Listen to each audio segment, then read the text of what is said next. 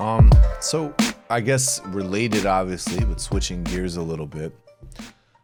You have done so much important work, and I feel a kinship actually in the work um, in terms of uh, t- telling the story in such a vivid way of American empire as a bipartisan project, as a world systems, as a capitalist project of exploitation, of arms sales, of resource acquisition.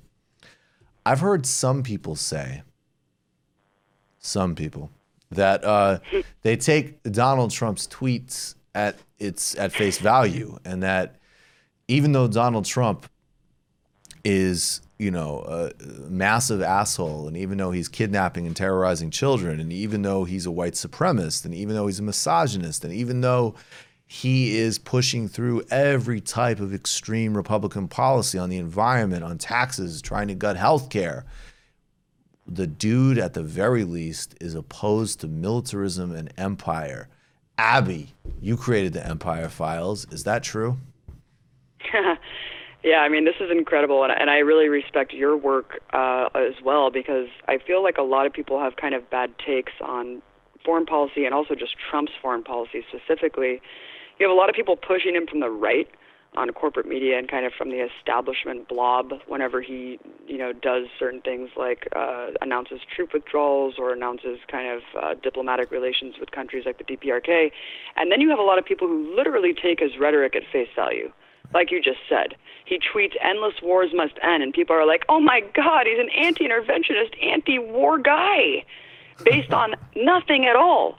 I mean, he presented himself during the campaign trail as a heartless warmonger who literally thought the violence of the war machine was too restrained.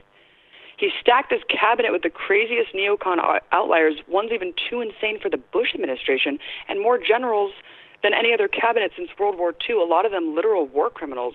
I mean, then you can get into Venezuela, the coup, the sanctions. Um, sanctions alone, he has deployed the most catastrophic sanctions out of any president in modern history. Uh, 40,000 people dead in Venezuela under Trump since 2017. 150 at least sanctions added to Iran after upending the nuclear deal. Um, North Korea, Syria, Libya, throwing dozens of sanctions on those countries. Nicaragua, Cuba, under the troika of tyranny. And, and that's just sanctions alone, Michael. But I think people don't realize how devastating sanctions really are. And then you look at the troop deployments, right? I mean, the Syria troop deployment and Afghanistan, which he was credited for for removing troops and ending the wars, he himself added those troops that he was removing. He literally put 10 times the amount of troops in Syria that Obama left with. And then he withdraws a couple hundred, leaves leaves a couple hundred more to protect the oil very brazenly, and then just stations the rest of the troops in Iraq for this perpetual occupation that he also added and nearly doubled the amount of U.S. troops that were in Iraq. Um, and don't forget the Mosul massacre in Iraq that possibly killed 500 civilians at once. I mean, it just goes on and on and on. The drone strikes, the drone strikes. I mean, I was the first to call Obama the drone king, but Trump has literally tripled drone strikes in every region of the world, and he's killed a massive amount of civilian casualties, increased by 215%. Syria, Iraq, Somalia. Um, he campaigned on bombing the shit out of terrorists and their families, and he definitely kept that promise. Right. And this just goes on and on and on. So it is mind numbing.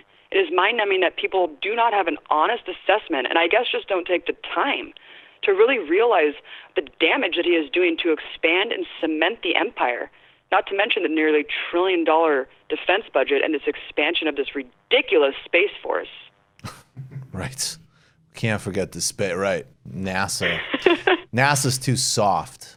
Um, but even that is, I mean, look, that's the deployment of space weapons. I mean, that goes back to Star Wars and the, you know, the fantasies of the Reagan administration, which they're fantasies, but they have real budgets and contracts attached to them. And also this guy sits with you know MBS and brags about how many weapons he's selling uh, them. And and the other part I just want to make on this. I mean, you outlined that all beautifully, right? But it's like I think it's also a reminder too. We all got so used to, particularly with Obama, of like, well, that's a great speech, but look what you're doing in Yemen, right? That this sort of thing, and that's hundred percent right.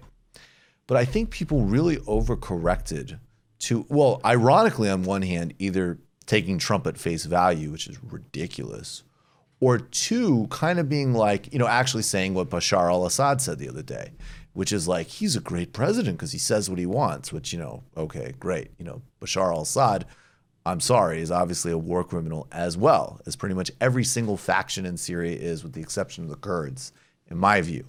But regardless, that that on a cultural level, it actually does matter on some level, right? We can call it Obama for hypocrisy and contradiction.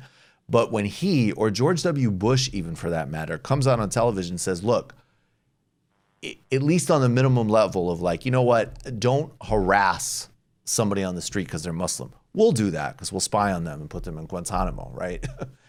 but yeah, right. the implication of what Trump is doing, even on that cultural level, when he does say, yeah, I want to bomb the shit out of them, that actually matters. Like it, it matters in the same way that, yes, is America a profoundly racist country? Absolutely. But does it matter when the president, as a top town fashion, says that like no there's good people in charlottesville yeah it actually does so there's a cultural diffusion here too that i get why people don't like to talk in those terms because of the hypocrisy and the bullshit but it matters I couldn't agree with you more. I mean, for a period of time, I was like, yeah, this is really fascinating that he's kind of lifting the mask of empire. And right. just like Assad said, you know, this is it's the most transparent presidency I guess we've ever had. Even though he's, you know, closing the amount of troop withdrawals and also the civilian death count, he actually has closed that number off. But yeah, I think that rhetoric absolutely has real world consequences. And you can see that with incitement of violence, the mass shootings done in Trump's name. I mean, just the right wing attacks alone in this country. Um, absolutely, this has effects, and it's absolutely devastating.